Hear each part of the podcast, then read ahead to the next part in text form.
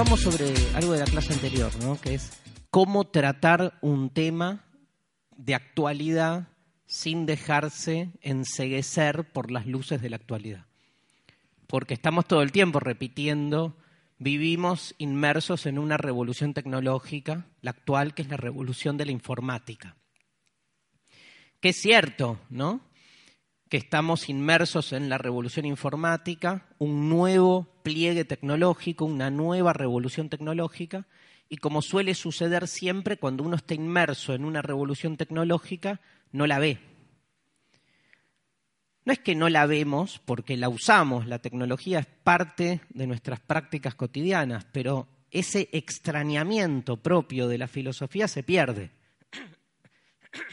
O sea, la pregunta por el asombro, la pregunta que este, podríamos direccionar hacia el hecho tecnológico se va disolviendo, porque se ha vuelto, se ha cotidianizado, ¿no? Como, como en esa famosa, eh, eh, ese famoso relato de Platón, el de la alegoría de la caverna, donde las cadenas que uno tiene se vuelven este, parte de nuestro ser. ¿sí? Y algo de eso está también presente en la utilización de este, los recursos tecnológicos. Probablemente al principio, cuando irrumpen, uno dice, wow, este, mira esto, era impensable en otra época, mira cómo lo puedo usar, pero con el paso del tiempo, obviamente, se van incorporando. ¿no? Eh, ese verbo me parece un verbo tan, tan claro cuando uno dice, vamos incorporando la tecnología, esto es, la vamos haciendo cuerpo, ¿no? Incorporar significa eso, hacer cuerpo. Estos anteojos los he incorporado. Yo no puedo leer sin anteojos, como muchos de ustedes. No puedo leer sin anteojos. Es increíble que no puedo leer sin anteojos y que al mismo tiempo pueda seguir creyendo en la naturaleza humana porque si no puedo leer sin anteojos significa que mis ojos, en términos naturales, no sirven. O significa que lo que tiene que ver con mi naturaleza, que es leer o ver, depende de un artefacto tecnológico. Entonces empieza como mínimo a ambiguar el límite. Y tampoco está tan claro que el hecho de que use anteojos para leer resulta simplemente un accesorio que este, facilita una función humana. O sea, me pongo anteojos y los anteojos me permiten hacer lo que antes de que mis ojos se pudrieran podían hacer. Vale que me haga la pregunta si los anteojos no están de algún modo tergiversando la mirada. O sea, debería suponer que hay, y voy a volver todo el tiempo sobre esto, que hay funciones naturales que la tecnología de afuera modifica. Esa es la lectura que más nos tranquiliza. O sea, necesito comunicarme con alguien y por suerte alguien inventó el WhatsApp. ¿Qué? Existe porque alguien inventó Internet, que existe porque alguien inventó el celular, que existe porque alguien inventó. Ahora, uno piensa como el anteojo con el ojo, que el WhatsApp cumple la misma función.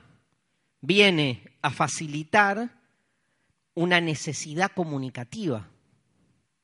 Yo antes de que existiera el WhatsApp era feliz, como todos, y me comunicaba en lo que se supone que es mi comunicación natural. Y entonces puedo dejar abierta la pregunta. ¿Es cierto que el WhatsApp permite que me comunique mejor? Pero no está el dispositivo WhatsApp disponiendo de mis maneras, formas, necesidades y lenguajes comunicacionales? O sea, ¿yo utilizo el WhatsApp o el WhatsApp me utiliza a mí? Uno dice, pero ¿quién es el WhatsApp? ¿Cómo que te utiliza vos? ¿Por qué lo, lo personalizas? No, no lo personalizo, digo, ese artefacto que se supone que es exterior,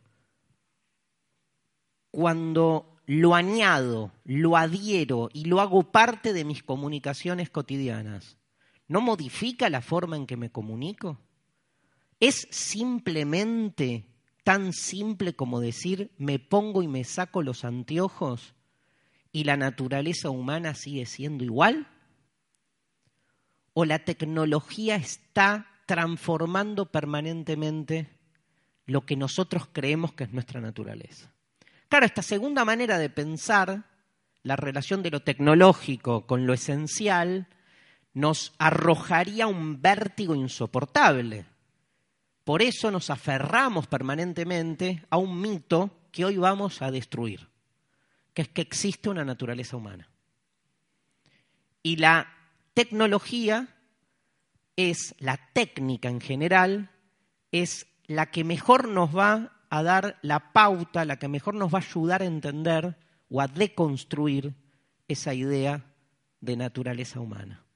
La tecnología lo va a hacer, gracias, porque a lo largo de la historia lo fue realizando y porque una de las maneras de comprender la historia y sus transformaciones tiene que ver con los impactos tecnológicos. ¿De qué hablas? ¿De la revolución textil?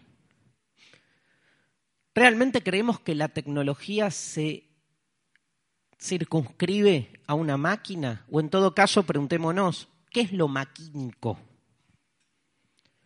¿Dónde están las máquinas? ¿Qué es una técnica? ¿El lenguaje es una técnica? ¿Es algo exterior, como los anteojos que incorporamos y nos ayudó entonces a comunicarnos? No, porque el lenguaje sale de la garganta. No, lo que sale de la garganta es un sonido. El lenguaje es una técnica. El caminar es una técnica. Cuando uno se pone a pensar, ¿no? A, de algún modo eh, abrir conceptos que los tenemos como bien así rígidos, ¿no? Digo, todos creemos y pensamos al lenguaje como una función natural, como el respirar. ¿Es del mismo tenor hablar que respirar? Evidentemente, los ruidos que este, vociferamos con la garganta obviamente tienen un origen natural. Ahora, el lenguaje es otra cosa. Todos nos damos cuenta cuando alguien habla y cuando alguien vocifera. Todos vemos esos programas de televisión donde en vez de hablar, gritan. ¿no? Y entendemos la relación, o simplemente basta con, con ponerse a escuchar a gente hablando en un idioma que uno no reconoce para directamente escuchar no lenguaje, sino ruidos, sonidos extraños. ¿Cuál es el límite entre lo natural y lo técnico? Hay un autor que se llama Jacques Derrida, que es como una especie de maestro de la deconstrucción, especialista en ambiguar límites. Derrida lo que dice es que los grandes pilares ordenatorios de nuestra realidad suponen un pensamiento binario. Lo que nos ordena es el pensamiento binario. Lo que está bien y lo que está mal, lo verdadero y lo falso, lo lindo y lo feo, lo justo y lo injusto. Eh, pero también dicotomías que en realidad, digamos, no parecen como tan este, así este, contundentemente opuestas, pero que son parte de la forma en que pensamos las cosas. Por ejemplo, sujeto-objeto. Eso es pensamiento binario también. O sea, yo, el sujeto soy yo.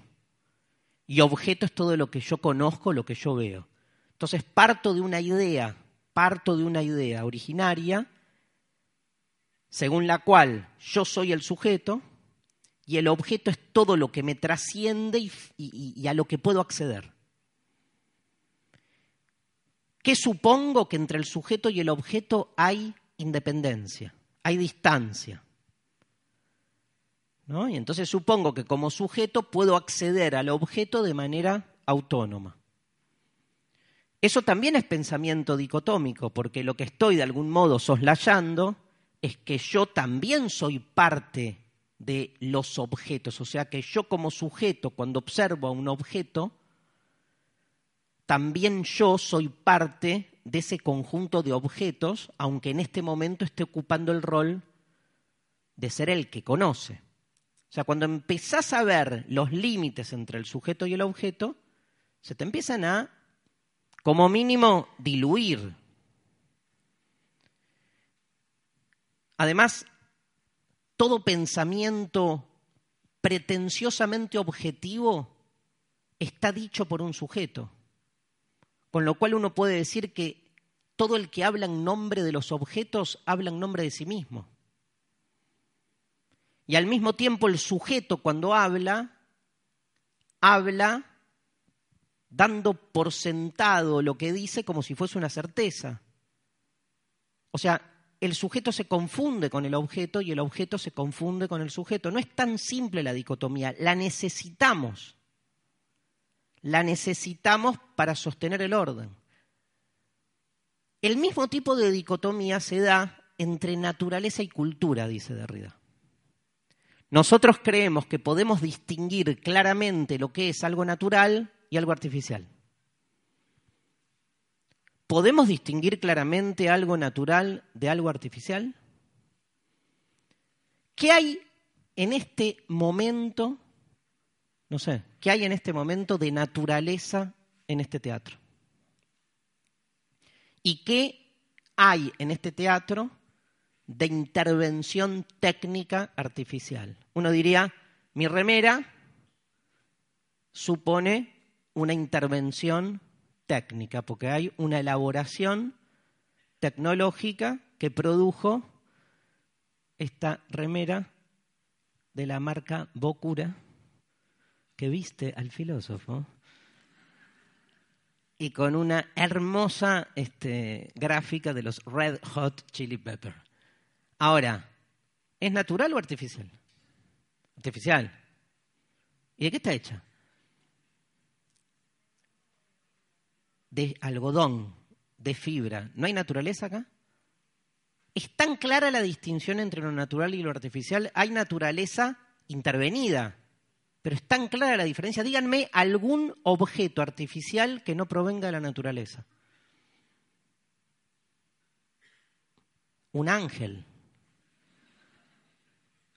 pero según Spinoza, todo lo que se da en el mundo se da necesariamente, con lo cual un ángel también es parte de una naturaleza que todavía nosotros no descubrimos, diría Spinoza. Algo natural no intervenido por la artificialidad, mi cara. Ahora, me acabo de lavar con jabón, me corté la barba, no me la corto hace rato igual, pero digamos, ¿Uno realmente puede pensar en términos de naturaleza pura? O sea, vayan a la dicotomía naturaleza-cultura, como, como, si dijéramos, tenemos por un lado la naturaleza en sí misma y por otro lado las creaciones culturales convencionales de lo humano, si quieren salir de la cosa eh, artificiosa del artefacto. En realidad, lo cultural como fenómeno siempre está interviniendo la naturaleza, porque cuando nosotros definimos algo como natural, suponemos en esa forma de definirlo todo un marco cultural del que partimos. Toda interpretación de algo natural, si es ya una interpretación, supone un marco cultural. Pero al mismo tiempo, todo lo que se da en la cultura, o sea, en la técnica, proviene de la naturaleza. ¿Es tan clara la distinción entre naturaleza y cultura? No. No, pero yo vine en la ruta, vine por la autopista y está clara ahí lo que es el campo. Como si la palabra el campo no fuese una construcción cultural y con qué connotación. Más en este país y en los últimos diez años. El campo. Lo vi lleno de alambradas. Las alambradas no salen, no nacen de la tierra. ¿eh? y lo que se entiende como abstracto el campo supone ya la cultura. No es tan claro. La indistinción ¿sí? entre naturaleza y cultura, la indistinción entre sujeto y objeto, nos este, arroja a la necesidad de repensar, que esto es un poco este, como quería empezar la clase, de realmente de poder repensar los límites entre ambos. Hay un libro de Roberto Espósito, chiquito, acá está, se llama Las personas y las cosas, fascinante, donde lo que hace Espósito es una distinción también entre otros dos fenómenos que son, por un lado, lo que llamamos el mundo de lo personal y, por otro lado, el mundo de las cosas, o si quieren, el mundo de lo animado y el mundo de lo inanimado. Porque tenemos también esa otra distinción, la distinción entre lo animado y lo inanimado, distinción que está más que presente en estos días con la discusión sobre el aborto, ¿no? porque está en juego en, esas, en ese debate la cuestión de la vida, una de las categorías tal vez más problemáticas en la historia de la filosofía. ¿Qué define lo que está vivo?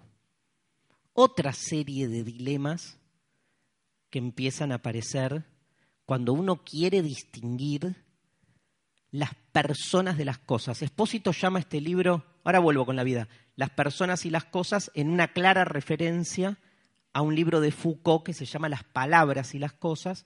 Está dialogando de algún modo con Foucault a lo largo del libro, pero es muy interesante ¿sí? cómo va planteando Expósito desde la biopolítica una necesidad de repensar esos límites. Vivimos tiempos donde el impacto tecnológico provocado por la revolución informática está permanentemente disolviendo las fronteras supuestamente rígidas y definibles entre, digamos, las personas y las cosas, entre lo animado y lo inanimado. Cada vez es menos claro lo que distingue a lo natural de lo artificial, pero no queremos perder ese límite. Sentimos que en la medida en que se vaya disolviendo esos límites, eh, nos afecta directamente en nuestra subjetividad, porque somos sujetos formados de tal modo que creemos que las cosas están a nuestra disposición, que como sujetos animados y vivos tenemos el mundo de la naturaleza, o sea, de las cosas, para nuestra necesidad, a nuestra disposición. Disponemos de las cosas, disponemos de la naturaleza. Y disponemos de tal modo de las cosas y estamos tan seguros de que las cosas están a nuestro arbitrio y a nuestra necesidad, que cuando decidimos ir y disponer de otros seres vivos, los transformamos en cosas. Los transformamos en cosas para no sentir la culpa de estar disponiendo, dispusiendo, ¿cómo se dice? Dispusiendo, disponiendo, disponiendo para no estar disponiendo de sujetos como nosotros, o sea, de personas o de seres vivos como nosotros. Cuando disponemos de los animales, por ejemplo, la utilización que hacemos del animal para nuestra necesidad no se distingue de la utilización que hacemos de las cosas. Es increíble que después de tantos siglos, y más allá del debate que podamos hacer acerca de la relación entre las distintas especies animales en términos de alimentación, otra cosa es la industrialización sistemática y planificada de la vida animal para nuestras supuestas necesidades alimentarias. Donde lo que necesitamos todo el tiempo construir para justificar la utilización de la carne animal es de desani, ani, desanimal, bueno, eso. no, porque no es animalizarlos, es de inanimado, desaninamizarlos. Sonó como el orto. Bueno, quitarles el ánima. ¿Saben que la palabra animal viene de ánima, que es alma? Entonces, te comes una hamburguesa. La hamburguesa es una cosa. Tenés que convertirlo en cosa.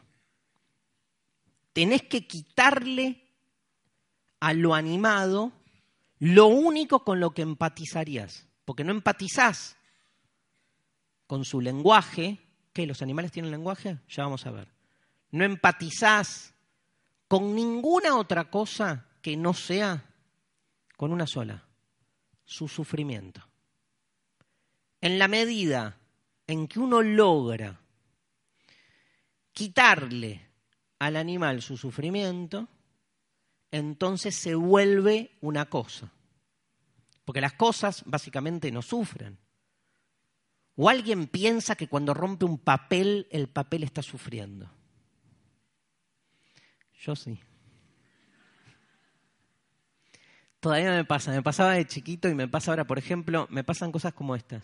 Como una mandarina y dejo un gajo. Y cuando lo estoy por tirar digo, el gajo se debe estar preguntando, qué mala leche, se comió a todos mis hermanos menos a mí. Porque además, y no estoy drogado cuando pienso eso. Les digo algo, porque además, ¿cuál es el rol de un gajo, pienso yo? Ser comido. Entonces el gajo está como pensando, no me estoy realizando, ¿no?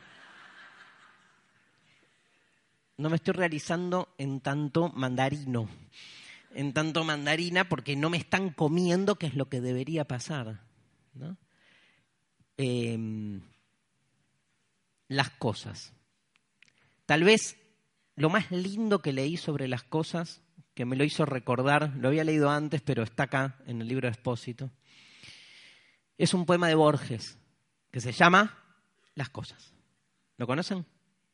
El bastón, las monedas, el llavero, la dócil cerradura, las tardías notas que no leerán los pocos días que me quedan, los naipes y el tablero, un libro y en sus páginas la jada violeta, monumento de una tarde sin duda inolvidable y ya olvidada.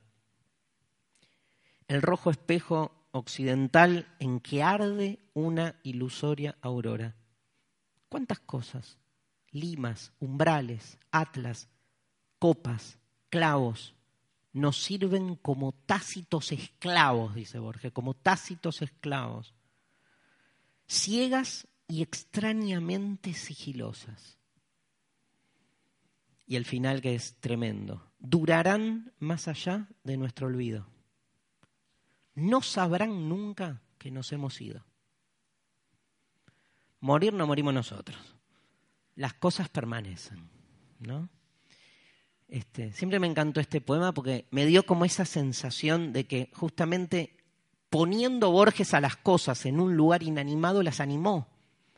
En realidad, ¿cómo es esto que las cosas no sabrán que nos hemos ido? O sea, obvio, no saben, no, no sienten, pero al decirle no sabrán por negación, hace que uno dice, ¿no? Yo pienso al gajo, o pienso, bueno, Borges se murió, ¿no?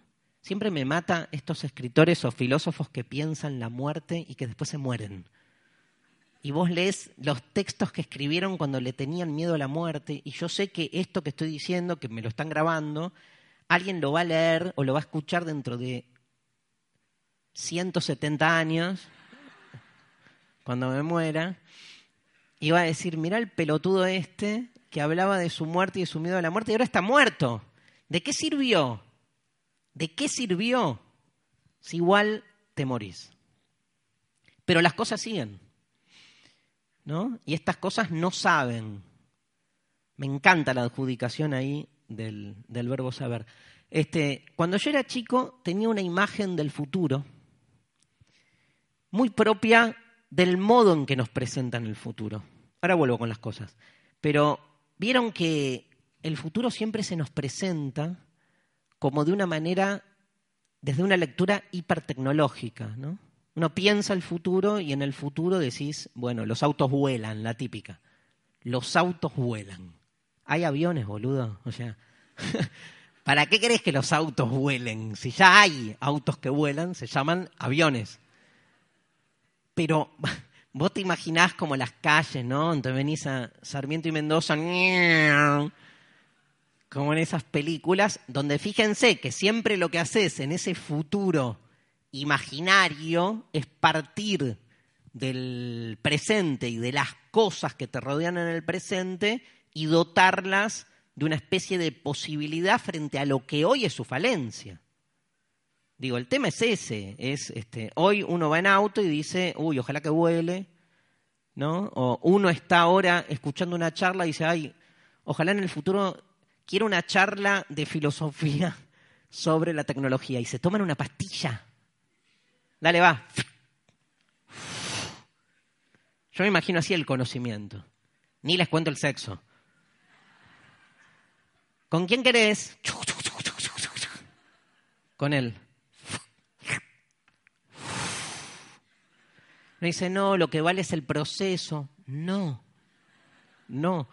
Este, pero siempre está pensado, siempre está pensado el, el futuro en términos de progreso tecnológico. Incluso la misma idea de progreso va para adelante. Ahora, fíjense, en las diferentes etapas, es muy interesante hacer una historia, algunos lo han hecho, pero hacer una historia de las concepciones del futuro a lo largo de la historia. ¿Qué era el futuro para Leonardo da Vinci? No tuvo nada que ver con lo que pasó. Más o menos, ¿eh? Vieron que es como que inventó el helicóptero o algo por el estilo, decían. Pero las lecturas del futuro, ni hablar el pobre Pablo de Tarso, que esperaba el futuro, se terminaba ya, ¿vieron? Porque Jesús venía de nuevo, se terminaba el mundo y todos felices. O sea, las concepciones del futuro. Por ejemplo, Julio Verne, que muchos hemos leído de chiquitos, la lectura que tenía, ¿no? Ese, ese viaje al fondo del mar, donde entonces había una especie de submarino que podía estar un montón de tiempo abajo recorriendo todo, o sea, hasta dónde llegaba y siempre tenía que ver con la potenciación o la posibilidad de realizar algo desde lo pensable. Yo les quiero arrimar una idea. El futuro, en el fondo, es lo impensable. Si es pensable, no es el futuro, es el presente proyectado para adelante. Pensar que los autos vuelan es parte del presente, no del futuro. Y no importa si vuelan o no, ya te lo imaginaste. El futuro tiene que ver con lo inimaginable, que igual va a acaecer. Igual va a irrumpir en algún momento. Si no, todo es estaría de algún modo en, modo planificación y por suerte viene el futuro y demuele todo lo planificable. Ni hablar de la economía, ¿no? Ciencia ficción. Pero digo, es interesante ver cómo pensaban, por ejemplo, eh, la invasión extraterrestre. Siempre fue un tema siempre fue un tema del futuro, ¿no? de, la concepción del futuro. Eh, la vida extraterrestre. Nosotros probablemente nos vayamos a morir sin haber conocido la existencia de vida extraterrestre y toda la manera que tenemos de pensar esa, esa vida no es más que una proyección Vieron que siempre lo que hace, ¿cómo pensás a ET? Es un ser humano deformado, como si el ser humano no fuese deforme aparte, ¿no? Pero es antropomórfico. Los más jugados tratan de, uh, otra vez, de desantropomorfizarlo al máximo posible, como en esa película hermosa que es este La llegada, Arrival. Pero bueno, es, un, es una mano de siete dedos, ¿no? Y la forma de hablar, la forma de concebir el tiempo es otra. Ahora, en algún momento de acá al futuro, digamos, van a, va a haber contacto. Y probablemente cuando eso suceda no tenga nada que ver con lo que uno se imagina. Ese es un buen ejemplo, porque siempre nos imaginamos en función de lo que nosotros esperamos. El extraterrestre siempre tiene lo que nosotros no tenemos. O sea, está siempre pensado desde nuestra propia carencia. Yo cuando era chico, la, la imagen que tenía no, no, no era esta. Cuando pensaba en el futuro. Vieron que aparte hay películas de esas de los años 80 que dicen, bueno, en el año 2026, que ya. Y el año 2026 es una especie de este mundo hipertech que no tiene un pomo que ver con lo que hoy sucede. Ahora, uno ve cómo estaba. La otra vez vi una película, no me acuerdo cuál, que 2026. Creo que Blade Runner. Este, y cómo estaba pensado ese futuro. En Blade Runner los autos vuelan, por ejemplo. Ahora, si alguien en, la década del 80 hubiese imaginado el futuro como es hoy, con lo que es la revuelta informático digital virtual, a mí me parece mucho más increíble que la narrativa futurista de esa época. Porque como un auto vuela es una pelotudez. Ahora, todo lo que está generando, que recién está empezando la revolución de la informática, me parece mucho más este, a fondo. Yo cuando era chico, la imagen que tenía, acá hay muchos de mi generación, me doy cuenta, es la de un dibujo animado que eran los supersónicos. ¿Se acuerdan? Supersónicos, lo, que más me interesaba de los supersónicos, esto hablo en nombre de, mi gremio, que somos los decidiosos. ¿Sí? ¿Saben lo que es la desidia? Es como mi, mi naturaleza. O sea, a mí dame un tablero de botones. Déjame tirado y yo te cambio el mundo. Con botones. Entonces, tuk, tuk. Entonces los supersónicos eran, tengo hambre, tuk, y venían tum, tum, tum, tum, tum, tum, pum, y te metían la comida en la boca. O sea, a botonera pura resolvían todo. Entonces, de nuevo, esta idea tan ingenua y tan infantil de este, digamos, del futuro, donde la tecnología está ayudando a mejorar la calidad humana. Se supone para un tipo con la enfermedad de la desidia, evidentemente el futuro ideal es aquel donde no, o sea, puedas no levantarte de tu cama y hacer todo lo que tengas que tener. Ni hablar los trámites. Yo soy decidioso y tramitefóbico. Que es decirme que hay que hacer un trámite y me angustio. Antes. Y entonces no lo hago. Y así está. Todo vence, todo se derrumba. Pero bueno.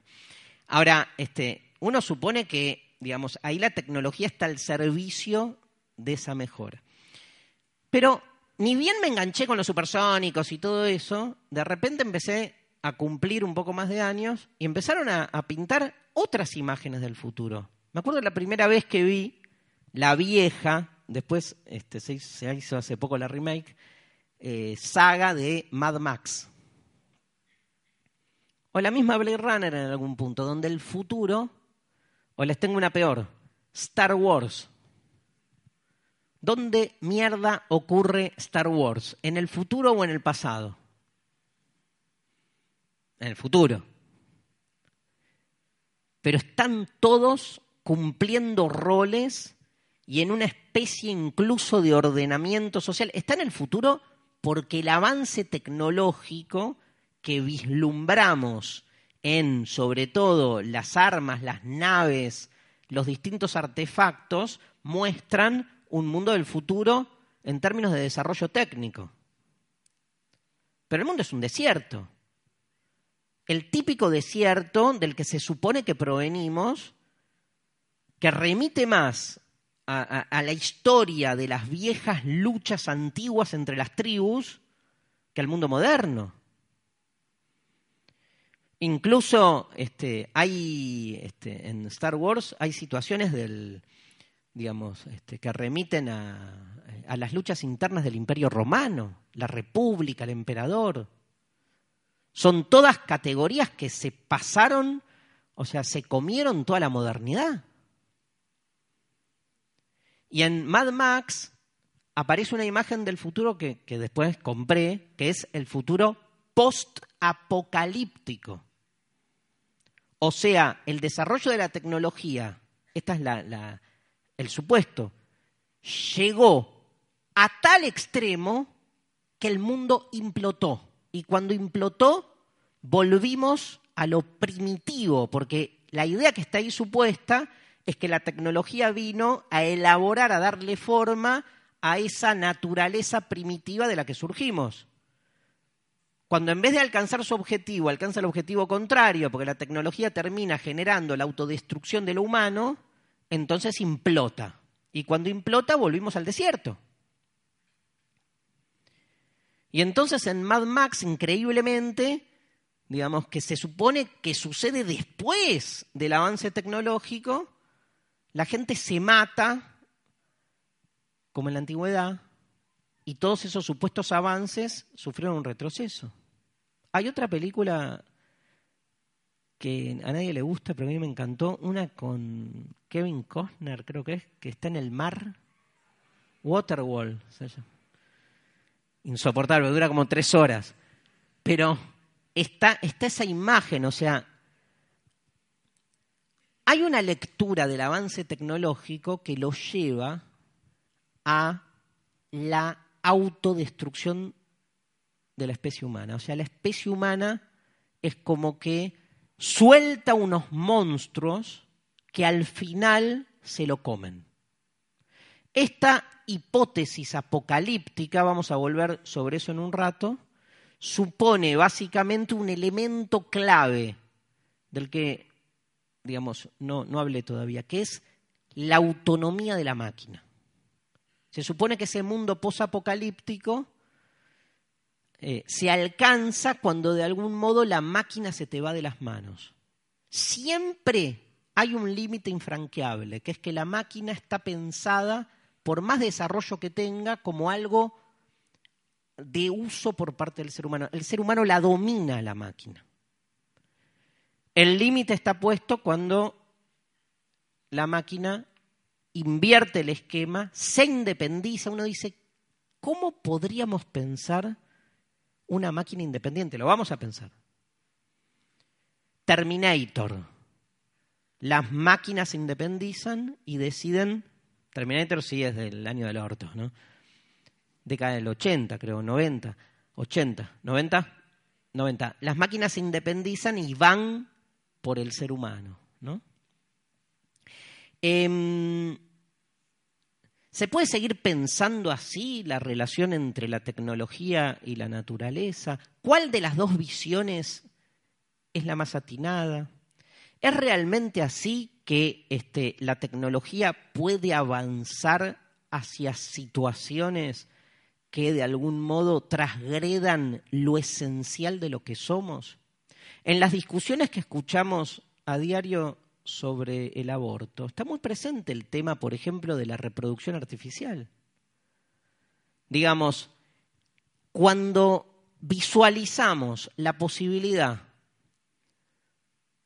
eh, de la reproducción artificial, que hoy es un hecho, pero que se entiende el hecho de la reproducción artificial en sus diferentes formatos como un accesorio o ayuda. O sea, está consensuado que es correcta la utilización del artefacto para la reproducción humana cuando la reproducción natural falla. Entonces es una manera como de querer aferrarte a lo que la naturaleza humana en realidad se supone que por esencia debe realizar.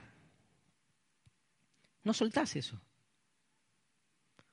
O sea, solamente justificás en función del mal uso o de la imposibilidad de realización de lo natural.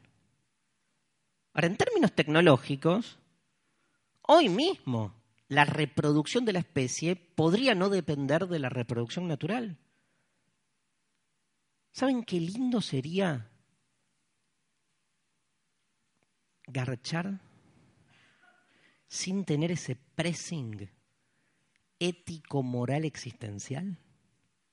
¿Saben cómo va a mutar nuestra sexualidad el día que no es un, tema tecnológico, es un tema existencial, el día que el género humano elija continuar su reproducción en términos artificiales y no naturales? ¿Saben qué modificación sustancial va a recibir, por ejemplo, la identidad de la mujer cuando ante el desarrollo de cada vez más artificios reproductores, reproductivos, no tenga más sentido pensar que una mujer vino a este mundo para ser madre? Porque ser madre o ser padre van a transformarse en su estatus en función de la transformación tecnológica que va a modificar y va a transformar institucionalmente lugares de los que provenimos? ¿No será que el miedo a la tecnología y que esa especie de tecnofobia tenga que ver con que los impactos tecnológicos van desarmando un orden en el que nos sentimos cómodos? Y entonces lo fácil es pensar que la tecnología viene a arrasar con todo, como si ese todo estuviese bueno. O sea, para mí, como mínimo es abierto, pero esa especie, el futuro, pero esa especie de locura antitecnológica que se coloca sobre todo en el miedo a que el ser humano pierda su naturaleza, no me la banco. Porque implica la afirmación de una naturaleza humana como algo seguro y lo que como mínimo solicitamos es discutamos qué es la naturaleza humana, con qué argumentos se sostiene, en qué lógica se asienta y la que más me interesa, ¿a quién deja fuera? ¿A quién deja fuera? Porque siempre es lo mismo cuando te discuten el aborto, siempre meto el aborto, ¿no? Pero está, es el tema de hoy. Digamos, cuando te, te discuten el aborto diciendo, ¿no? Eh, están matando gente, peor, somos pro vida. O sea, están matando vida. Me encanta ver a alguien que dice, están matando vida comiéndose un bife de chorizo me encanta. Evidentemente hay vidas y vidas, ¿no? Porque ese bife de chorizo, ¿de dónde viene?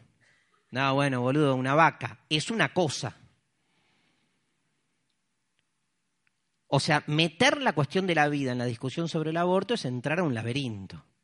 Como todo laberinto metafísico que da para que uno tome una postura o tome otra postura. Pero de nuevo, digamos, uno visualiza y define, cuando quiere definir lo humano y marca los límites, tenemos un problema. ¿Cuál es el límite? ¿Qué define la naturaleza humana? ¿Dónde ponemos el límite? ¿Quién está del otro lado? ¿Quién está del otro lado de la naturaleza humana? Aristóteles define al ser humano, define a la naturaleza humana. Dice, es un animal racional. ¿A quién deja del otro lado? Al animal. O sea, cuando definís pones un fin, pones un límite. ¿Qué queda del otro lado? Definamos naturaleza humana, pensemos lo que nosotros consideramos que es un ser humano. ¿Entra en juego la palabra vida? Sí. Pero ¿qué más tiene vida? O sea, el que queda del otro lado es un ser vivo que no es humano. ¿Quién? ¿Un elefante? ¿Un microbio? ¿Está vivo un microbio? Sí. ¿Un perro? O también hay un aspecto animal que queda del otro lado que define lo humano por diferencia, pero que ese aspecto animal no está afuera, sino adentro. Porque lamento decirles que nosotros también somos animales. Entonces, ¿dónde mierda pongo el límite? ¿Dónde está el animal? ¿Está afuera o está dentro? Debería haber un aspecto definitorio de lo humano que pueda dejar del otro lado lo animal, tanto externo como interno. Empezás a hacer... ¿eh? Platón en, un texto dice, bueno, al final lo único que define a un ser humano es que somos bípedos sin plumes, tira. Ya como, digamos, en, el, en el colmo de la imposibilidad de definición, bípedos sin plumes, ¿no? Pero se vuelve realmente muy difícil marcar el límite. Es más, los grandes exterminios este, históricos siempre han tenido que ver con la constitución del otro en ese lugar de lo deshumanizado. Entonces, han habido culturas, etnias o pueblos asimilados a ratas, ¿no? monos, perros, de hecho, el estatus de muchos esclavos durante muchos siglos tuvo que ver con su animalización. La definición de la naturaleza humana implica un problema, que ya lo tiro. Toda definición de la naturaleza humana deja siempre humanos afuera. Siempre. O deja siempre situaciones conflictivas. ¿A quién definimos o no como un ser humano y qué lo define como tal? Un ser en estado vegetativo, por ejemplo. Otro gran problema que tenemos, un cuerpo viviente, pero que no tiene ninguna reacción cerebral y por lo tanto propia de lo que consideramos lo humano se nos vuelve un conflicto, el mismo conflicto que con el aborto, que tiene que ver con este, qué define a alguien como una persona. Entonces, de un lado tenemos un límite impreciso, que es el límite entre lo humano y lo animal. Del otro lado, del otro lado, también tenemos otro límite impreciso, porque del otro lado está la máquina la técnica. A mí me gusta pensar lo humano entre lo animal y la técnica. Lo humano entre lo animal y la técnica. Y el límite que hay entre ambas, en, ambas fronteras es siempre conflictivo. Y si me dejan, es siempre político. O sea, es siempre una decisión una imposición que define quién queda al lado de adentro y quién queda al lado de afuera. ¿Qué nos diferencia de la robótica? ¿Qué nos diferencia del artefacto? Todos nosotros estamos no rodeados de artefactos, estamos artefactizados.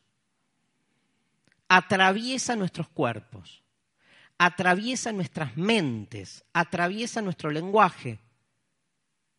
Pero para no hacernos cargo y para seguir autoafirmándonos como seres humanos cerrados, colocamos afuera el impacto de lo tecnológico. ¿Es tan clara la distinción? Yo tengo implantes. Dos. Perdón, no, tengo dos implantes. Tengo más, pero digo dos porque me da vergüenza. Tengo un papá que tiene un marcapasos. Em, un marcapasos que ha permitido que mi papá siga vivo. Con lo cual, quien ha salvado a mi papá de su fallecimiento y de su posibilidad de estar vivo no fue nada natural, fue algo artificial. Qué loco eso. Fue lo artificial lo que le permitió continuar con lo que se supone que es su vida natural. Ahí hay un límite que se me desarma. Vamos a ver en un rato este espectacular texto de Jean-Luc Nancy, que es El intruso, donde habla y cuenta su trasplante de corazón, que de alguna manera la, la representación del trasplante de corazón como la presencia justamente de la tecnología en el salvataje de lo que creemos que es algo natural. Pero tengo una pregunta peor. Una máquina, una computadora, eh, ¿está viva? Tienen que decir que no, no se hagan los filósofos, digamos. No hay. ¿Está viva? No, la desenchufás y se acabó. ¿Sí? ¿Un ser humano está vivo? Pero lo desenchufás. Hay formas de pensar el desenchufe y también se acabó. Digamos, incluso Evidentemente, la vida del ser humano no depende del mismo tipo de enchufe que tiene la máquina, pero sí necesita el ser humano la mm, profusión de energía como necesita la máquina, que tiene otras formas, pero en el fondo el dispositivo es el mismo. ¿La máquina, ¿Las máquinas piensan? No. ¿Sí o no? ¿No piensan las máquinas? Yo sé, lo único que sé es que hacen cálculos mucho más eficientes que vos. Sí, obvio. ¿Se equivocan? No. ¿El ser humano se equivoca? Sí. Por ejemplo, cuando mide la inflación, ¿se equivoca? ¿La máquina se equivoca? Eh, ¿Por qué no piensa una máquina? ¿Cuál sería el punto de desacuerdo entre el pensamiento humano y el pensamiento artificial? Uno dice, por ejemplo, una computadora. Una computadora, digamos, uno dice, no, lo que no tiene es espontaneidad. Porque básicamente, hablar habla. ¿Sí? ¿Vieron esa película hermosa que se llama Her? Que es hermosa hasta ahí que se enamora. Eh, no, me acordé de otra peor. Una de Black Mirror. Una de Black Mirror que se muere la pareja de una chica y entonces carga Black, o sea, tecnología, para entender la tecnología, Black Mirror a full, ¿no? Entonces, una, una, chica se le muere la pareja. Y entonces un sistema digital recupera toda la participación de esta pareja que está muerta en las redes sociales. Y con eso reconstruye la subjetividad del muerto, que no importa el cuerpo si está vivo o no, porque esa subjetividad, como estuvo presente en las redes sociales, la chica puede este, hablar por las redes sociales con un, con un algoritmo. Y le dice, hola, ¿cómo estás? Bien vos. Pero él siempre me decía, bien vos, mirá, me lo dice igual. Y sí, boludo, es un algoritmo. Un algoritmo. Algoritmo. Y entonces es fascinante ver, porque hasta le recuperan, le reconstruyen la voz.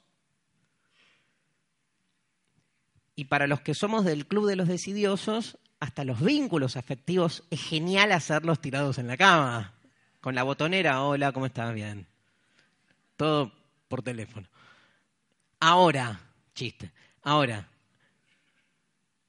lo que tiene la película, lo que tiene Black Mirror es que en un momento con todo eso arman una especie de androide. Ahí la cagan. Porque esa compañía que era como telefónica o por medio de las redes, es una cosa. Entonces, uno dice, la máquina no piensa porque no tiene espontaneidad, está bien, pero habla, reacciona. Claro, lo que pasa, dice uno, que las programamos. O sea, agarramos a la máquina, la llenamos de contenido, la diseñamos con una capacidad de acción y luego lo que hacen es combinar esos contenidos y reaccionar símil cual si fueran un ser humano. ¿Cuál es la diferencia? Que un ser humano, cuando habla o cuando piensa, se supone que lo hace de manera independiente. En cambio, la máquina está, está respondiendo a una programación previa. Bueno, ¿alguien cree que el ser humano es independiente? O sea, a mí me metieron, me programaron tanto contenido de, eh, eh, similar al de una máquina o menos, porque mi cerebro al lado de una máquina es una cagada. Entonces, la cantidad de palabras que pude aprender son menores. La cantidad de permutaciones posibles entre conceptos también. Pero en realidad, a mí me programaron. Y hasta cuando me siento espontáneo, estoy respondiendo a la programación previa que en las instituciones primarias fueron cultivando mi subjetividad como alguien que cree que está siendo espontáneo. Digo, la normalización es eso. ¿De qué estamos hablando todos estos cursos, todas estas clases? O sea, no estoy, peor, no estoy defendiendo que la máquina piensa, estoy, estoy defendiendo que el ser humano no piensa. Que si pensar es lo que nosotros creemos que es pensar, entonces la máquina piensa. O somos máquinas. Digo, la distinción ahí me hace ruido. ¿no? Y me parece que se trata de, trabajar en esa línea, de ver de qué manera poder, de algún modo, ir como este, disolviendo alguna de esas distinciones. Eh, quiero, en ese sentido, hacer una lectura, ir un poco más a fondo. Voy a, para eso traje un, texto eh, fascinante de Mercedes Bunz, está acá, se llama La Utopía de la Copia, Mercedes Bunz, que es crítica musical. Y que este, en este libro tiene una serie de artículos, ahora acaba de sacar otro, eh, que no me acuerdo el título, em, que hay un gato en la tapa, ya me voy a acordar. Mercedes Bunz lo que hace es plantear esta relación entre la tecnología y la naturaleza y este, para eso lee a toda una serie de, fuentes que están muy presentes hoy en este debate acerca del el impacto de lo tecnológico en lo humano. Sobre todo lee a una eh, pensadora norteamericana que se llama Donna Haraway, con H, Donna Haraway, que viene del mundo del, feminismo de los años 80. Donna Haraway tiene un libro que, traducido al castellano, eh, tiene el, manifiesto Cyborg, ¿sí? y tiene un libro que se llama Ciencia, no me acuerdo, Ciencia, Cyborg y Mujeres, algo así. Pero lo van a googlear, lo van a encontrar rápido. Donde aparece planteado, digamos, toda esta problemática sobre todo de lo mixto. El cyborg, cyborg o cyborg, viene a ser eh, una especie de, digamos, de, ser imaginario, porque en el fondo se trata obviamente de una narrativa, donde se mezcla, ¿no? donde está de algún modo entrelazado lo maquínico y lo humano. ¿no? Este cyborg vendría a ser algo así como mitad humano, y mitad máquina.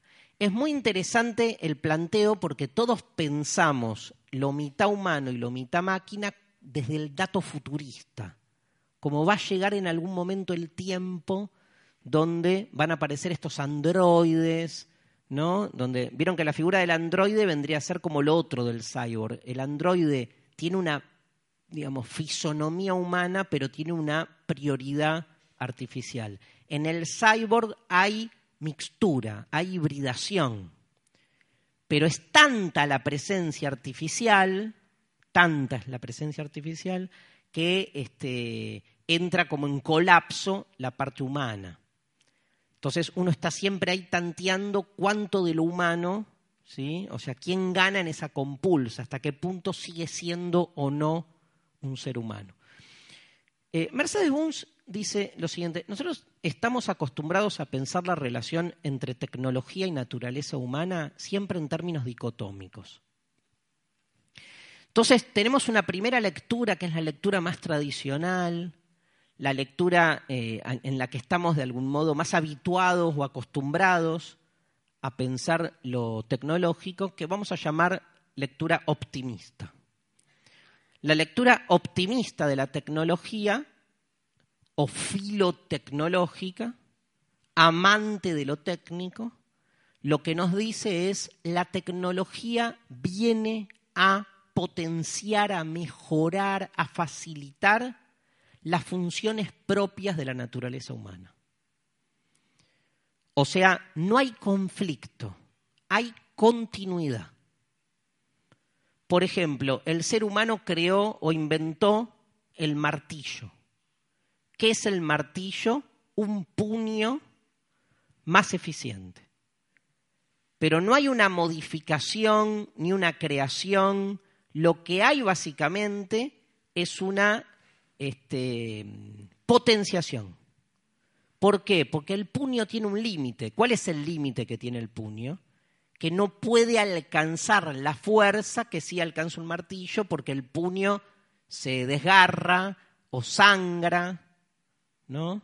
O se quiebra.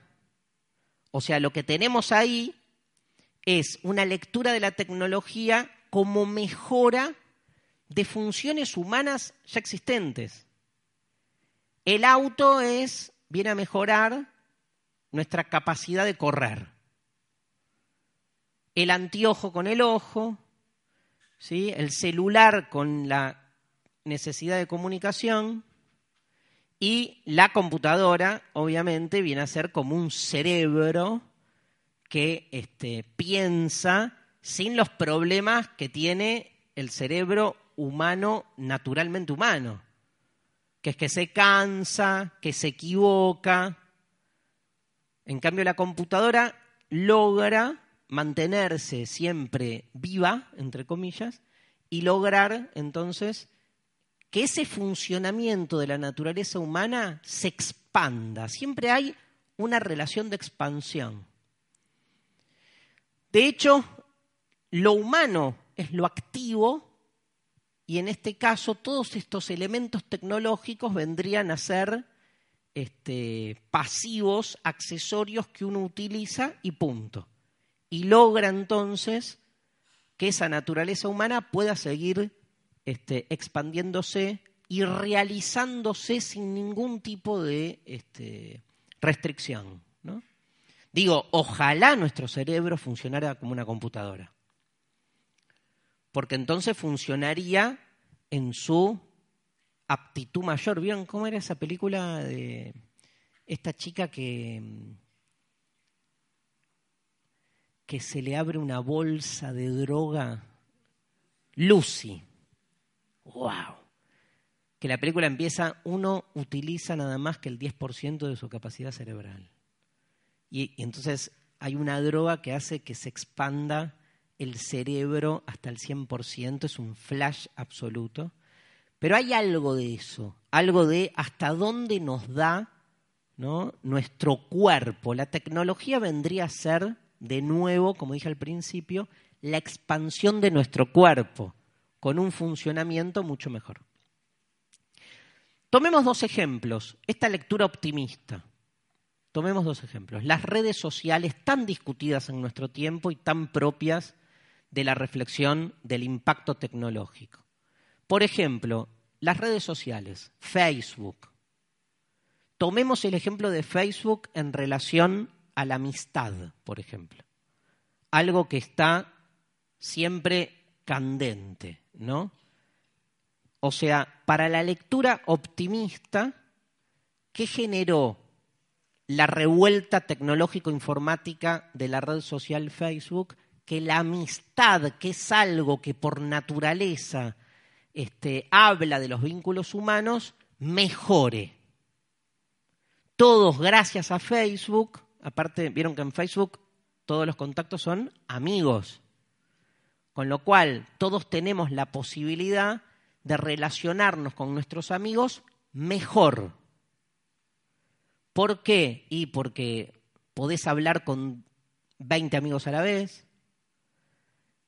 Yo me acuerdo cuando hablaba con mis amigos por teléfono, a los 15, 16 años, podía hablar con tres por noche si mi hermano no me pedía el teléfono y me cagaba trompadas, yo a él. Y en ese, en ese quilombo de quién hablaba por teléfono, digo, este, tenías y te contaba, entonces te tocaba contar a vos, después le tocaba contar a él, a tu amigo, y vos tenías que escucharlo y él te tenía que escuchar. O sea, la tecnología permite que hoy uno quiere contar lo que le pasa a sus amigos postea. Y dice, me pasó esto, esto, esto, esto, y todos, la red de amigos se enteran. Y te contienen o te putean, te contestan. Es más, digamos, este, mejora la, la, tecnología, mejora la amistad porque, digamos, hace como que cambia incluso los, eh, los signos, cambia la, cambia la narrativa de la amistad. Entonces, alguien escribe, uy, me pasó esto, esto, esto, este, y uno pone, qué bajón. Y ya te sentís como cumplido. En cambio, si tenés que escucharlo a tu amigo, que te cuente todo lo que pasó, tenés que estar haciendo caras todo el tiempo. Imagínate un tete a tete con ese amigo. Por suerte en Facebook es no me gusta o qué mal. Y alcanza. O sea, o alguien cuenta un, qué bueno lo que me pasó, like, listo. ¿Y qué está bueno? Que al amigo le alcanza. No es que te exige y te dice, che, qué choto. Mirá qué lindo lo que me pasó, no me decís nada más. Sí, tres like. O sea, todo es para bien. Aparte, quiero saber lo que le pasó a un amigo mío, entro en su muro y ya sé. ¿Cuántos amigos puedo tener? Miles. Antes podía tener diez. Bueno, Aristóteles dice que el que tiene muchos amigos no tiene amigos. Me chupa un huevo Aristóteles.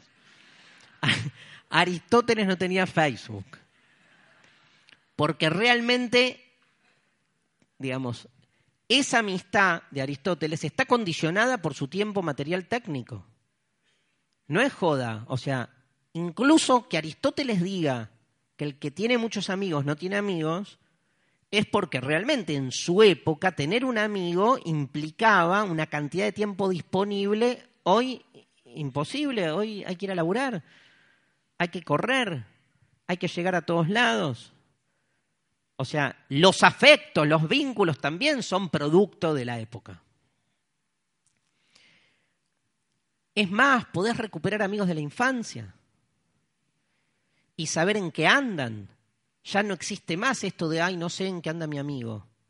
Todos están a la mano, hasta 5.000, ¿eh? que es el límite de Facebook.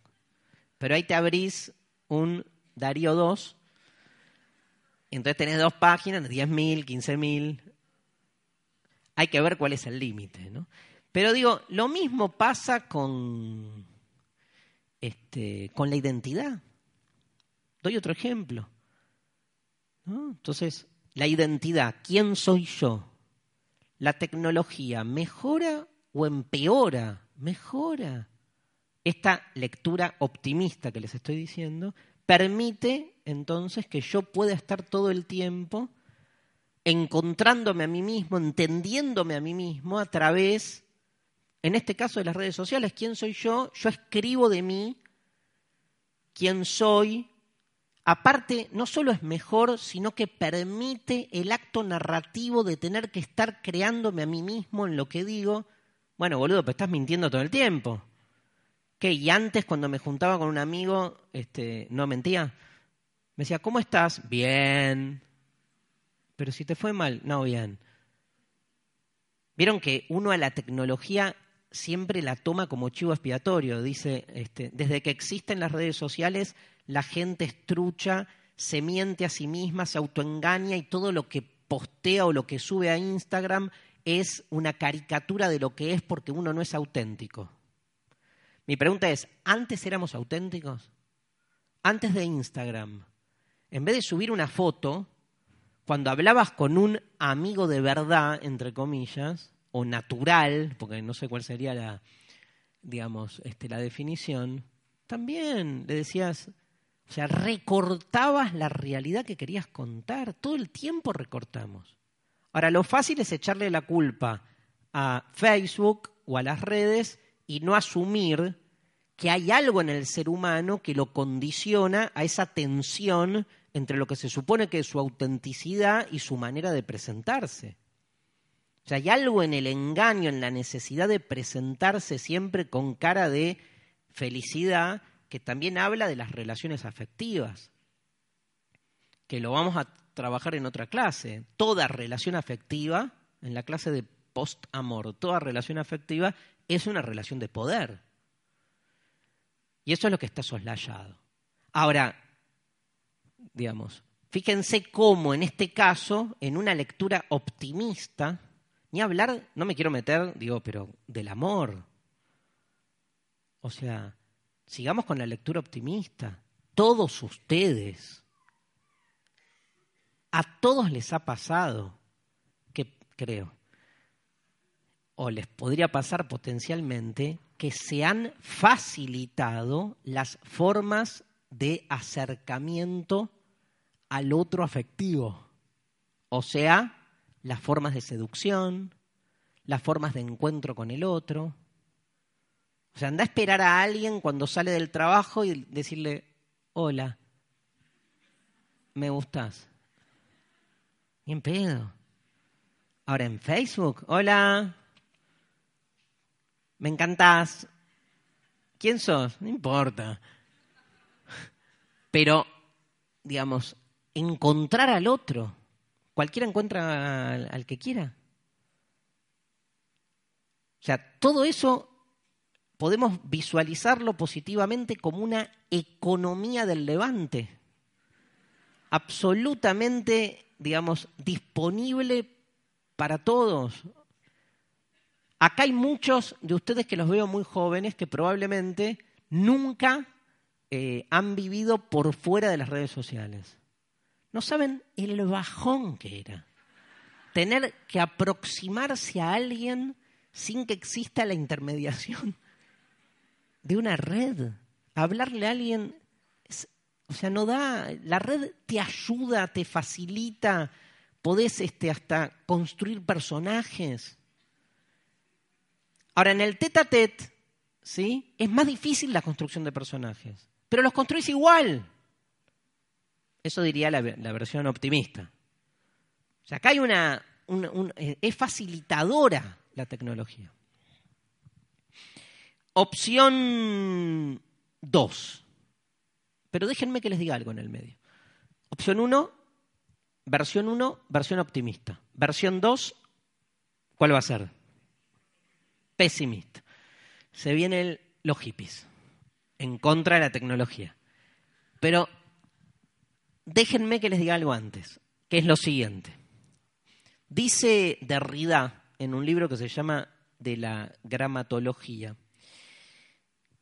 donde da como su teoría del suplemento, que es un poco lo que dije al principio. Dice Derrida, el suplemento cuando viene, la prótesis cuando viene de afuera, ¿sí? y se le agrega al supuesto órgano natural, lo modifica.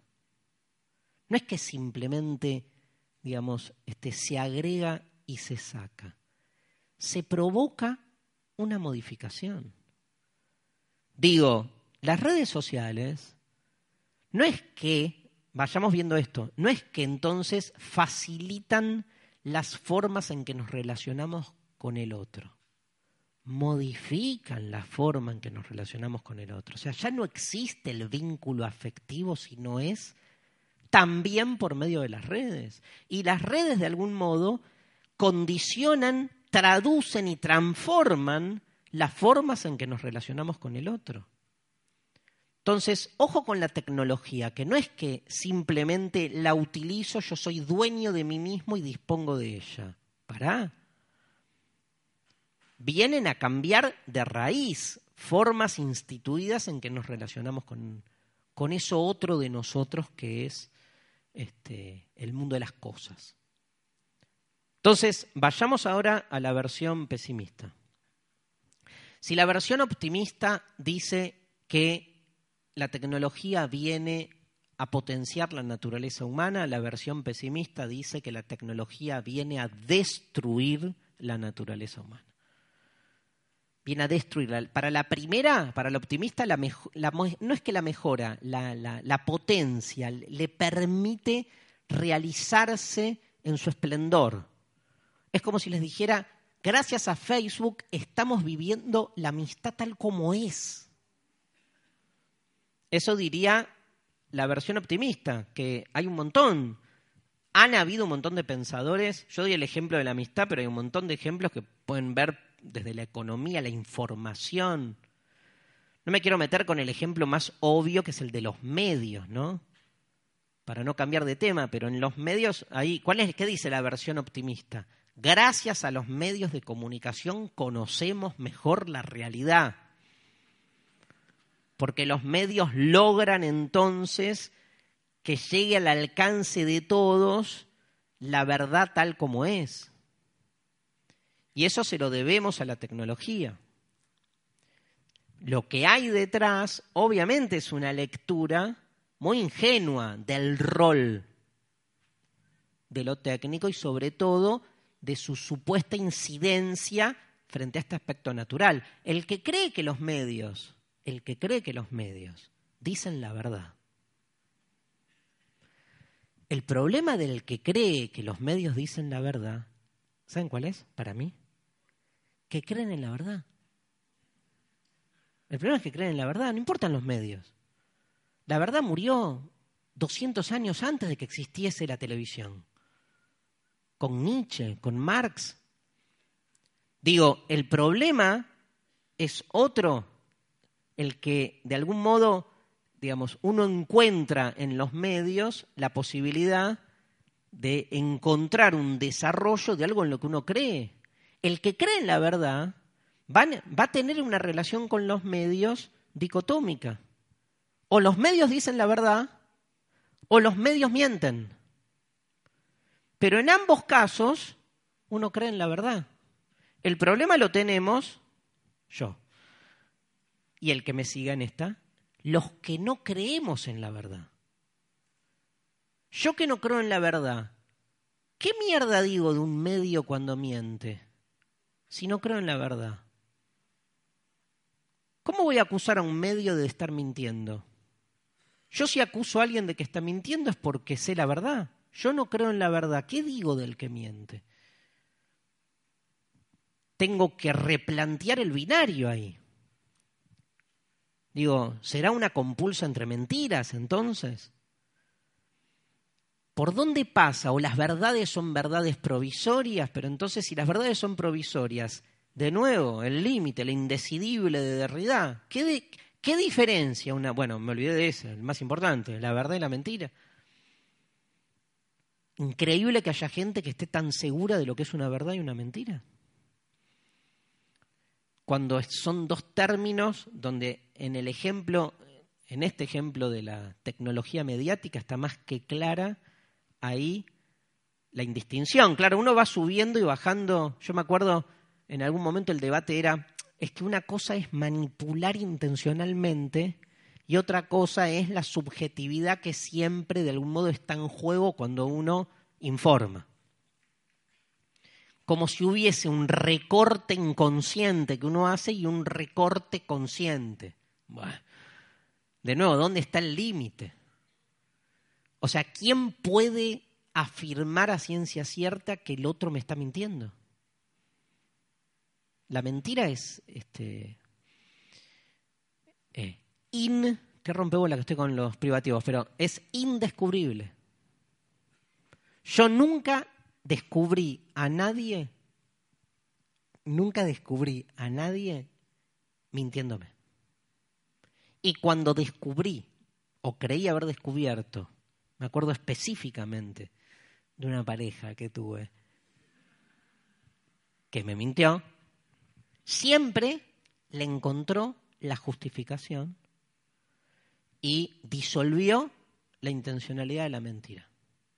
O sea, John Criollo, cuando te enganchen mintiendo, decí, no, no mentí, me equivoqué.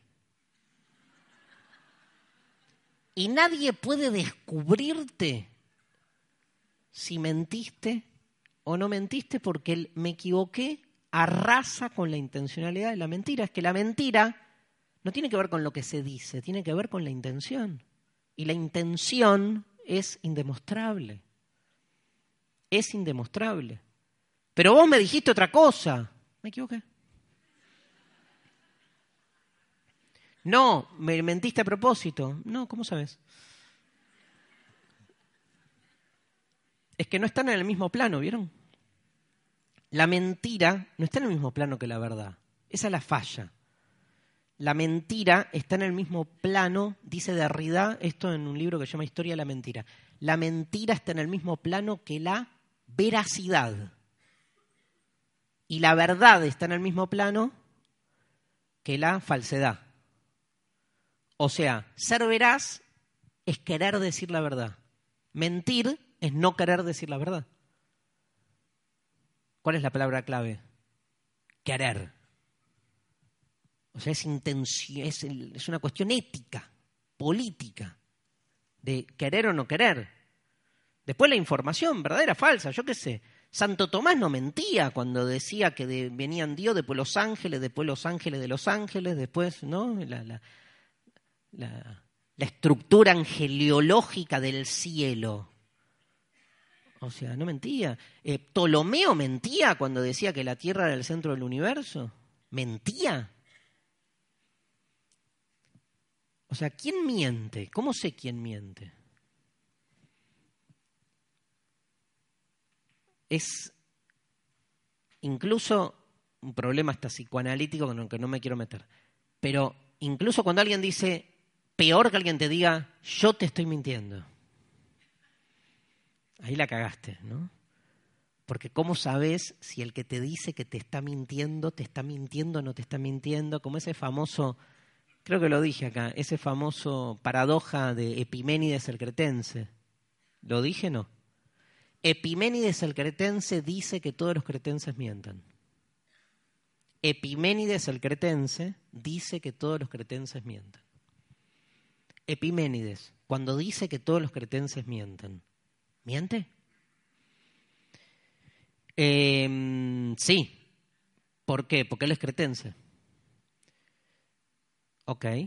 Pero si Epiménides el cretense miente cuando dice que todos los cretenses mienten, entonces Epiménides dice la verdad, porque está mintiendo.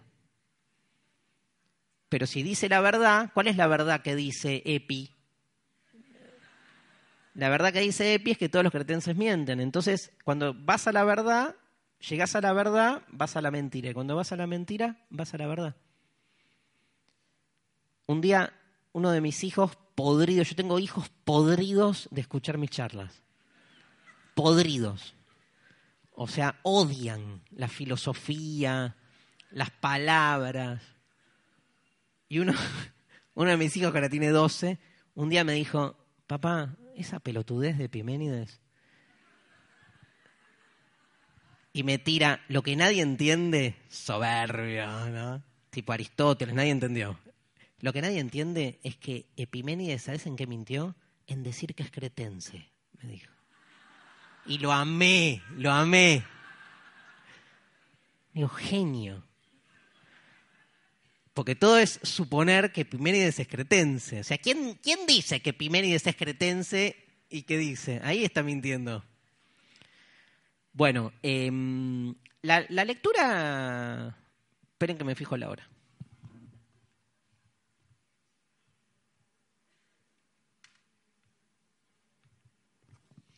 Nueve y media. ¿Boca salió campeón? ¿Sí? ¿Ganó o empató? ¿Empató? Nadie sabe qué hacen. La clase que viene de fútbol, gente. Tienen que empezar a... Vamos a hablar del fútbol como una metáfora de la violación. Prepárense. Entre otras cosas. Empataron. A mí me importa cómo salió gimnasia en realidad. Es al revés. Este, bien. La segunda lectura es la lectura pesimista. La lectura pesimista que dice, dice, la tecnología viene a destruir la naturaleza humana. Es la lectura apocalíptica, existencialista, hippie. Tiene algo de hippie, ¿no? En, un contexto, digamos, en un hiponaje, digamos así, como filosófico, que es esta idea de recuperación de lo natural. O sea, todo lo que es artificial nos desapropia de nuestro vínculo con lo natural. Somos naturaleza, somos animales, tenemos que, de algún modo, eh, eh, reinsertarnos en esa fisis, ¿no? Los griegos, recuerden que los griegos llamaban a la naturaleza fisis, de ahí viene física, y fisis, eh, si uno lo tradujera, ¿sí? fisis vendría a ser algo así como la, la fi, esto lo analiza muy bien muchos, pero sobre todo un libro, si les interesa la filosofía griega, Néstor Cordero, que se llama La invención de la filosofía, un libro tipo manual muy copado de editorial Biblos.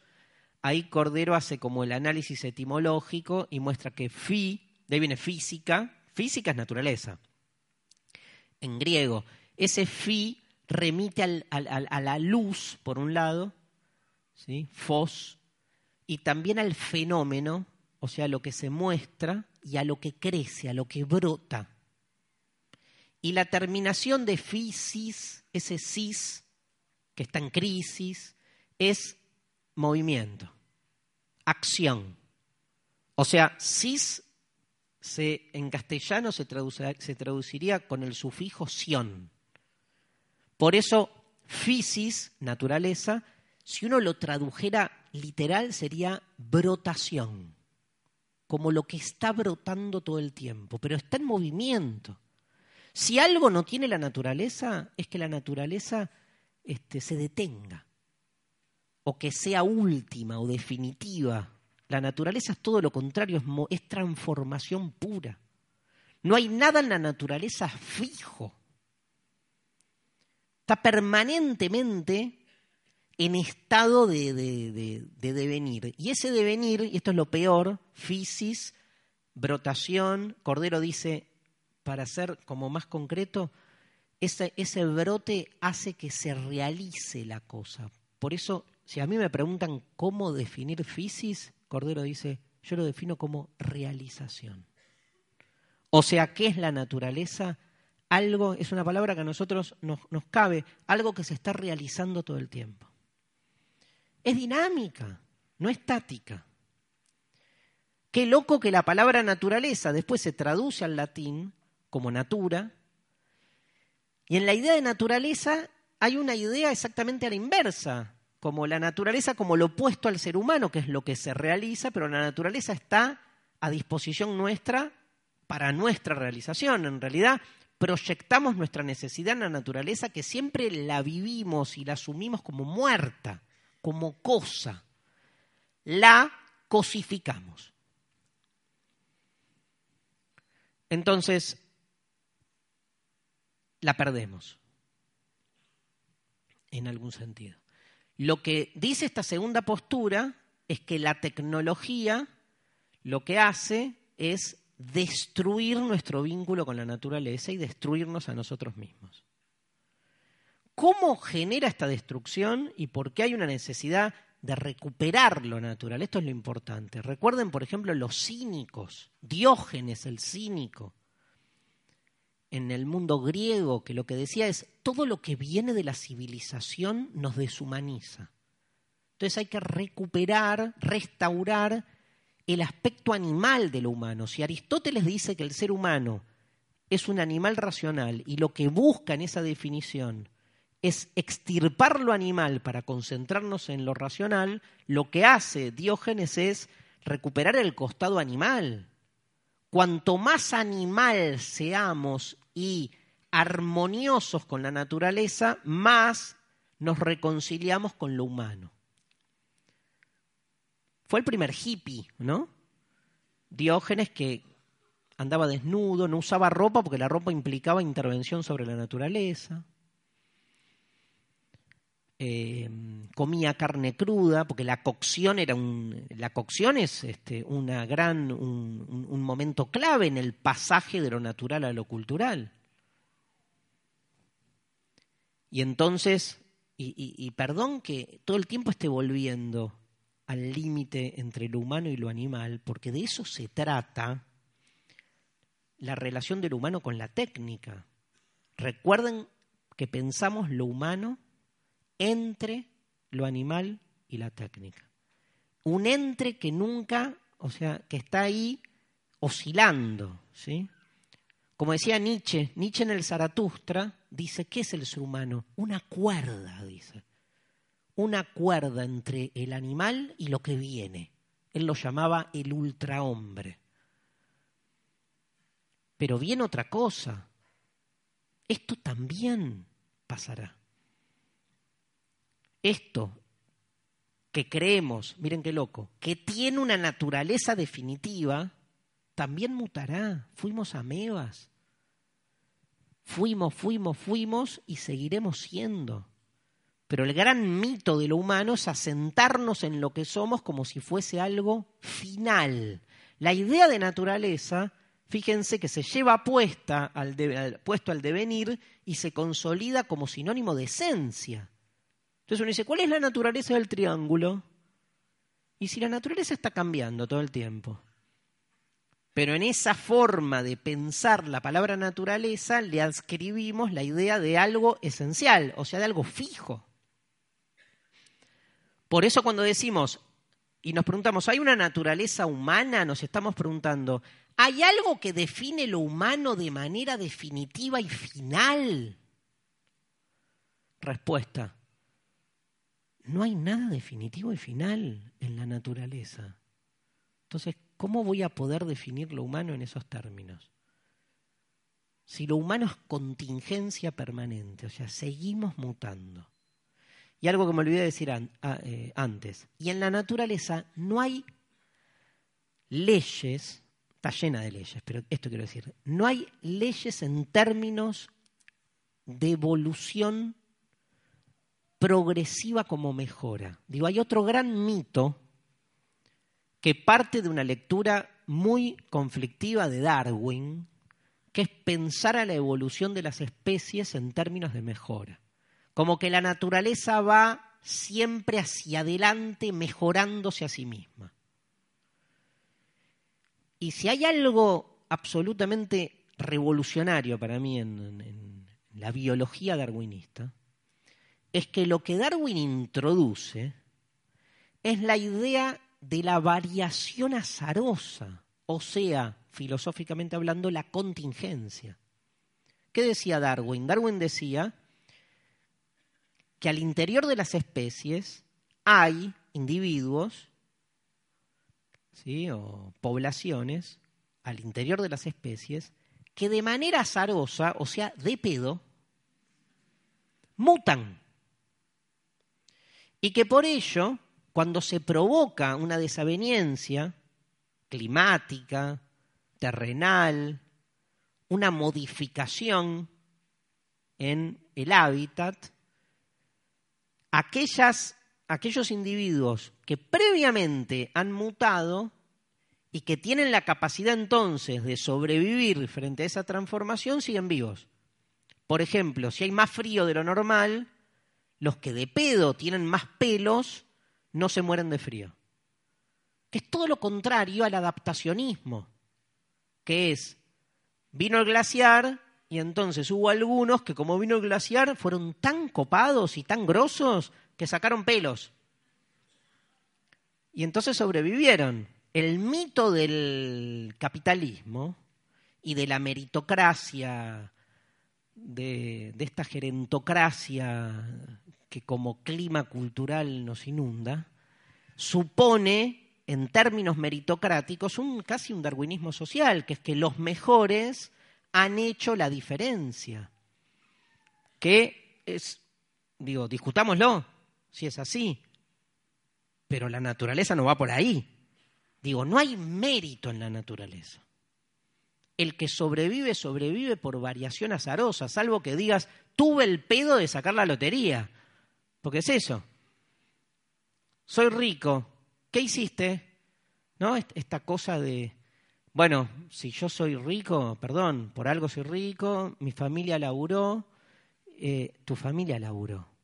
¿Vos qué mierda hiciste? ¿Estuviste en el huevo izquierdo de tu viejo de pedo y en el óvulo de tu vieja de pedo para entonces creer que este, vos sos merecedor ¿no? de la herencia, no sé. Porque vieron que la meritocracia siempre es individual, pero se basa en el laburo de los padres y de los abuelos. empecemos todos desde el mismo lugar, a ver, digamos, entonces quién gana. Si se trata realmente de competencia, ¿no? Pero digo, más allá de, de la discusión política, en el fondo lo que está en discusión es una lectura filosófica de lo que es el darwinismo y de lo que es este, la, la selección natural, que va exactamente por otro lado.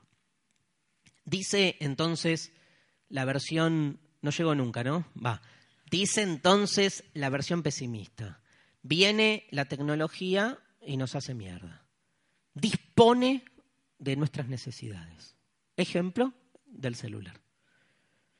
Es un buen ejemplo para la versión este, pesimista, el del celular, porque es evidente que el celular decide sobre nuestra necesidad de comunicarnos.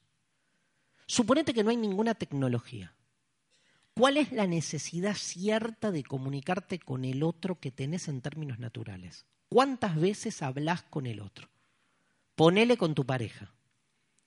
¿Cuántas veces los que venimos de épocas donde no había celular ni un sorongo, cuántas veces hablabas con tu pareja? ¿Cuántas veces hablabas con tus hijos, con tus viejos o con tus amigos? Entonces, para la versión optimista, el celular permite que esa necesidad de hablar con el otro se plasme. Para la versión pesimista, esa necesidad era mucho menor a lo que hay. Lo que hace el celular es crear necesidad. Entonces, si en la versión optimista la tecnología es una extensión del sujeto, en la versión pesimista el sujeto es una extensión de la tecnología. Incluso uno cambia su forma de hablar. Yo hablo, por ejemplo, ya me curé, pero cuando me agarró la adicción fanática al Twitter, que ya fui a un grupo de autoayuda de, de tuiteros, de post-tuiteros, y zafé, pero yo hablaba, alguien me preguntaba algo, y yo hablaba y respondía en 140 caracteres. Porque tenía, aparte los iba con... Ah, dice, qué pelotudez. Bueno, de alguna manera el WhatsApp, la pregunta que uno se hace es, ¿hasta qué punto el WhatsApp está a disposición nuestra y hasta qué punto uno termina mutando su lenguaje al formato con el cual WhatsAppeamos nuestra comunicación con el otro. Cada vez hablamos más como si nuestro lenguaje fuese el lenguaje de la tecnología del WhatsApp. ¿Para qué? Si no hace falta. Pero hay algo en la economía del WhatsApp que, que, seduce, que uno dice, ah, te das cuenta, no hacía falta hablar tanto. O sea, alcanza con las tres boludeces, los cuatro emoticones que te tira el WhatsApp. Si igual alcanza, ¿no? La versión pesimista nos dice con respecto a la amistad, veamos la contrapartida. ¿Qué va a decir? Exactamente lo contrario. vino Facebook y cagó la amistad. La gente ya no tiene amigos, no se junta en el café, no se junta eh, uno frente al otro. Yo me pregunto, ¿por qué en la amistad hay que estar frente al otro?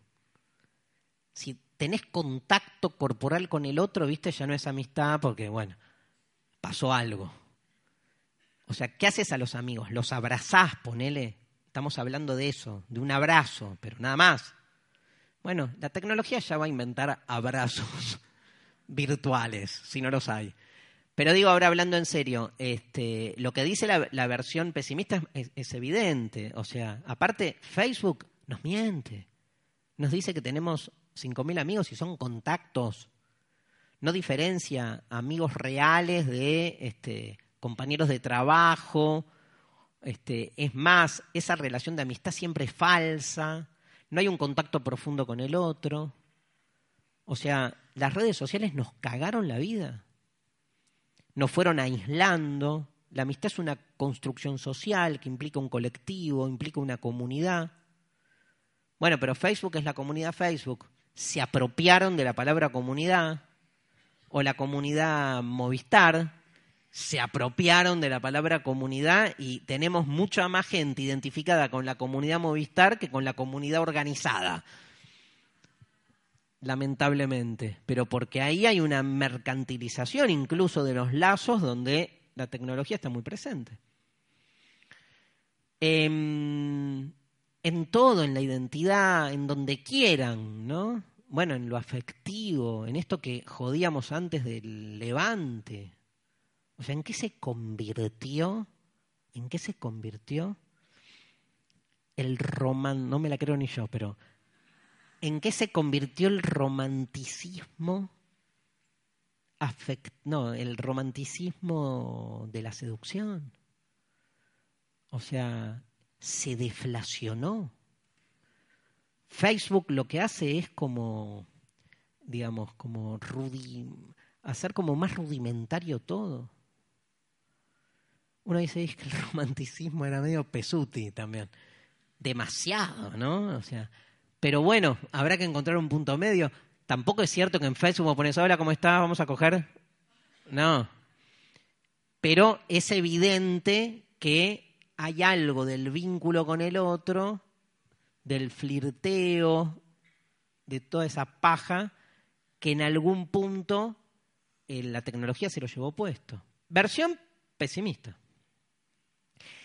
Yo qué sé, a mí la versión pesimista me encanta me, toma un poco. O sea, hay una cosa así antitech de déjame oler la bosta de las vacas en el campo, ¿no? El río.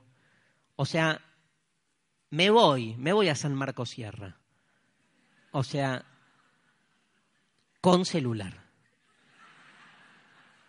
Porque hay que sacar fotos de lo que ves y subirlo a Instagram, ¿no? O sea, qué loco eso, lo que es tener una experiencia, que es el gran tema también, de cómo las tecnologías fueron, de nuevo, ahí tienen otra, la, versión optimista es, bueno, ahora tengo experiencia de todo. Sí, me salió cheto, ¿no? Pero tiene algo, la, la versión optimista, es medio chetonga. Digamos, tengo experiencia de todo, y entonces todo lo puedo subir y todo lo puedo mostrar. Y la versión este, pesimista diría, bueno, ¿querés tener una experiencia? Desconectate. ¿No? Desconectate las bolas. O sea, te roban las cajas de ahorro. Yo tengo un amigo que se desconectó una semana y cuando volvió a entrar tenía un gasto de la tarjeta. Pobre, me río, pero. Tuvo un mes y medio pidiéndole al banco, no importa cuál, que no le reconocían todo porque el estuvo una semana sin entrar al mail. En el mail iban tirando gasto, gasto, gasto, gasto. Le robaron la tarjeta, le duplicaron la tarjeta. Pero bueno, tuvo su semana de, ¿Se acuerdan esa película pedorra? El de Harry conoció a Sally, eh, Billy Crystal, que se va con unos amigos a tener como una cabalgata salvaje con Jack Palance, que se vuelve una especie de malvado, la vi yo solo, ¿no? ¿Alguien sabe cómo se llama? No, no, la de Harry es otra. Bueno, amigos al pedo, algo así se llama. Son amigos que van a... Qué mal, ¿eh? Aparte eso habla, eso habla de alguien con insomnio que a las 3 de la mañana se pone a ver esas películas para que pase el tiempo. Pero para que suceda es como el que reza. Ver una película de Billy Crystal es como ir a la iglesia y rezar. Tenés que decir, me la creo, esto me llega, me pasa algo, porque si no, no pasa el tiempo. Estás diciendo que estoy haciendo acá como un pelotudo mirando esta película. En la iglesia pasa lo mismo, o sea, rezás y tenés que creer, porque si no, es que estoy haciendo arrodillado. Em, decimos lo siguiente, ni, ¿cómo salimos de este binario? ¿Qué dice Mercedes Bunz? ¿Qué dice Espósito? ¿Qué dicen todos nuestros pensadores? Hacen la peronista, que es ni una ni la otra. O sea, ni optimismo ni pesimismo. Ni la tecnología potencia la naturaleza humana, ni la tecnología destruye la naturaleza humana. No hay naturaleza humana. Con lo cual, como no hay naturaleza humana, ¿qué hace la tecnología? Reinventa permanentemente lo que nosotros construimos como algo natural. O sea, la naturaleza de lo humano es reinventar permanentemente nuestra naturaleza. Y eso es lo que hace la tecnología, no es algo exterior la tecnología, somos técnica. Estamos mutando. Entonces, ni la amistad, para terminar con este ejemplo, ni la amistad es mejor gracias a Facebook, ni la amistad es peor gracias a Facebook. ¿Saben cuál es la solución? La amistad cambió. Lo que cambió es la amistad. El problema es que cuando pensamos en la naturaleza, yo les propongo este juego, llévenlo a lo que quieran optimista versus pesimista con la idea de una naturaleza esencial en el fondo. No, lo que hay que deconstruir es eso. Entonces, en el fondo, lo que cambió es la amistad. O sea, es cierto que podés tener amigos en las redes sociales, es cierto, porque no hay una naturaleza este, de la amistad rígida que supone un vínculo directo y abierto y frontal con el otro. Pará. Pero también es cierto que hay formas de la amistad tradicional que también siguen vigentes. O sea, hay algo que lo que nos está proponiendo es una mutación de la idea de la amistad. Una red social no es simplemente un accesorio, es como en su momento la televisión. No es simplemente, bueno, apago, apago el televisor y estoy desenajenado. Mirá, al televisor no le importa que vos lo apagaste porque el sentido común se construye en la televisión. En las redes sociales transcurre gran parte de lo que sucede en la esfera pública. Lo que hay es una transformación de la idea de lo público. No es que la red social, bueno, es una manera de publicitarlo, no. Se constituyó a sí misma como esfera pública quiero hacer política en las redes sociales, así que voy a hacer este, una publicidad y la voy. No, o sea, el que crea que entra a una red social a hacer política usando Facebook, Twitter e Instagram como si fuesen paredes donde cuelga un afiche, pobre. Sigue pensando a la red social en términos optimistas o pesimistas. O sea, se hace política en la red social, no se la utiliza para hacer política. Es otra cosa, que algunos la entienden y ganan elecciones. Porque no es un uso accesorio, sino ya es un entramado esencial. Se hace política en la red social. Es la calle. Se toma la calle. Nosotros venimos de, bueno, 50 años del Mayo francés, ¿no? De la idea de que tomar la calle es una este, forma de triunfo de la política. No digo que no, me encanta la política en la calle.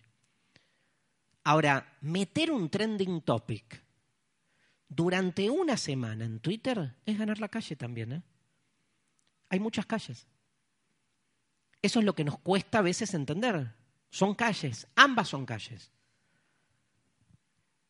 O sea, hay una modificación de lo que entendíamos que era la naturaleza.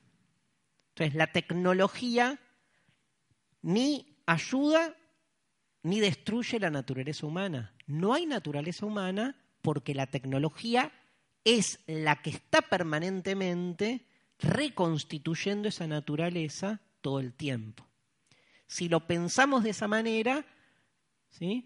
Podemos de algún modo vislumbrar el futuro desde un lugar diferente, sin estar esperando que llegue la bomba atómica, este, ni cosas por el estilo, sino entendiendo que de alguna manera el futuro siempre es imprevisible y que tecnológicamente somos nosotros lo que los vamos lo que los que lo vamos construyendo.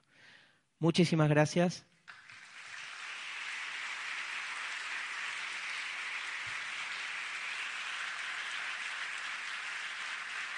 Gracias. Me quedaron algunas cosas en el tintero.